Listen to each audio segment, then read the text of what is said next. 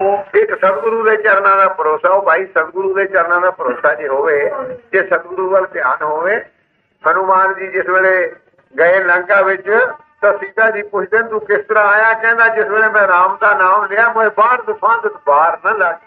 ਮੈਂ ਰਾਮ ਦਾ ਨਾਮ ਲੈ ਕੇ ਛਾਲ ਮਾਰੀਆਂ ਮੈਨੂੰ ਸਮੁੰਦਰ ਟੱਪਦੇ ਨੂੰ ਪਤਾ ਹੀ ਨਹੀਂ ਲੱਗਿਆ ਛਪੜੀ ਜਿੰਨੀ ਦੇਰ ਨਹੀਂ ਲੱਗੀ। ਜਿਹੜੇ ਗੁਰੂ ਦੇ ਚਰਨਾਂ ਦਾ ਭਰੋਸਾ ਰੱਖਦੇ ਹਨ ਉਹਨਾਂ ਨੂੰ ਨਹੀਂ ਕਦੇ ਤਕਲੀਫ ਹੁੰਦੀ। ਮੂਰਤ ਗੁਰ ਗੁਰ ਮੈਂ ਧਰ ਨਰ ਕਰਕੇ। ਸਤਿਗੁਰੂ ਦੀ ਮੂਰਤ ਦੇ ਵਿੱਚ ਧਾਰਨ ਕੀਤੀ। ਗੁਰ ਕੀ ਮੂਰਤ ਮਨ ਮੈਂ ਧਿਆਨ। ਜਿਹੜੇ ਗੁਰੂ ਦੀ ਮੂਰਤ ਦਾ ਧਿਆਨ ਕਰਦੇ ਹਨ ਮਨ ਵਿੱਚ। ਸੁੰਦਰ ਚਲਾ ਜਾਦ ਪੈ ਹਰ ਕੇ। ਉਹ ਗੁਰੂ ਦਾ ਸੁੰਦਰ ਸਿੱਖ ਜਾ ਰਿਹਾ ਹੈ ਭੈ ਦੂਰ ਕਰਕੇ। ਇੱਕ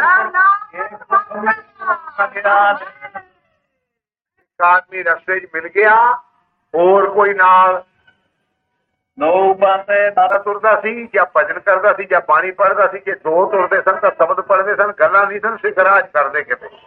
ਹੁਣ ਸਾਡੀਆਂ ਰਾਤ ਦਿਨ ਗੱਲਾਂ ਨਹੀਂ ਮੁੱਕਦੀਆਂ, ਸਾਡਾ ਟਾਈਮ ਨਹੀਂ ਮੁੱਕਦਾ। ਜੇ ਮੈਂ ਤੁਹਾਨੂੰ ਮਰਜ਼ਾਦਾ ਦੱਸਾਂ, ਜਿਹੜੀ ਸਤਿਗੁਰਾਂ ਨੇ ਸਿੱਖ ਦੀ ਕਹੀ ਸੀ ਬਿਆੰਗਮ ਵਾਸਤੇ ਕੀ ਹੁਕਮ ਸੀ?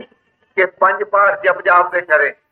ਪੰਜ ਗ੍ਰੰਥ ਬਾਣੀ ਪੜ੍ਹੇ, ਪੰਜ ਮਾਲਾ ਪੱਕੀਆਂ ਭਜਨ ਦੀਆਂ ਫੇਰੇ, ਇੱਕ ਮਾਲਾ ਭਗਵਤੀਆਂ ਦੀ ਫੇਰੇ ਚੰਡੀ ਦੀ ਵਾਰ ਦਾ, ਜਪ ਸਾਹਿਬ ਦਾ ਪਾਠ ਕਰੇ, ਸੌ ਪਤਰਾ ਮਹਾਰਾਜ ਦਾ ਪਾਠ ਕਰੇ ਗ੍ਰੰਥ ਸਾਹਿਬ ਦਾ। ਔਰ ਆਪਣਾ ਪ੍ਰਸਾਦਾ ਬਿਆੰਗਮ ਆਪ ਪਕਾ ਕੇ ਛਕੇ, ਕਿਸੇ ਦੇ ਘਰੋਂ ਨਾ ਖਾਵੇ। ਹੁਣ ਜਿਹੜਾ ਇਸ ਤਰ੍ਹਾਂ ਕਰਦਾ ਸੀ, ਉਹਦੇ ਅੱਠ ਪੈਰ ਇਸੇ 'ਚ ਗੁਜ਼ਰ ਜਾਂਦੇ ਸਨ। ਔਰ ਜਿਹੜਾ ਗ੍ਰਸਤੀ ਆ, ਉਹ ਢਾਈ ਮਾਲਾ ਪੱਕੀਆਂ ਫੇਰੇ, ਘੱਟ ਤੋਂ ਘੱਟ ਜਪ ਜਾਪ, ਰਹਿ ਰਾਸ, ਆਰਤੀ, ਸੋਹਿਲਾ, ਔਰ ਚੰਡੀ ਦੀ ਵਾਰ ਇਹਨਾਂ ਪੰਜਾਂ ਬਾਣੀਆਂ ਨੂੰ ਘੱਟ ਨਾ ਪੜੇ।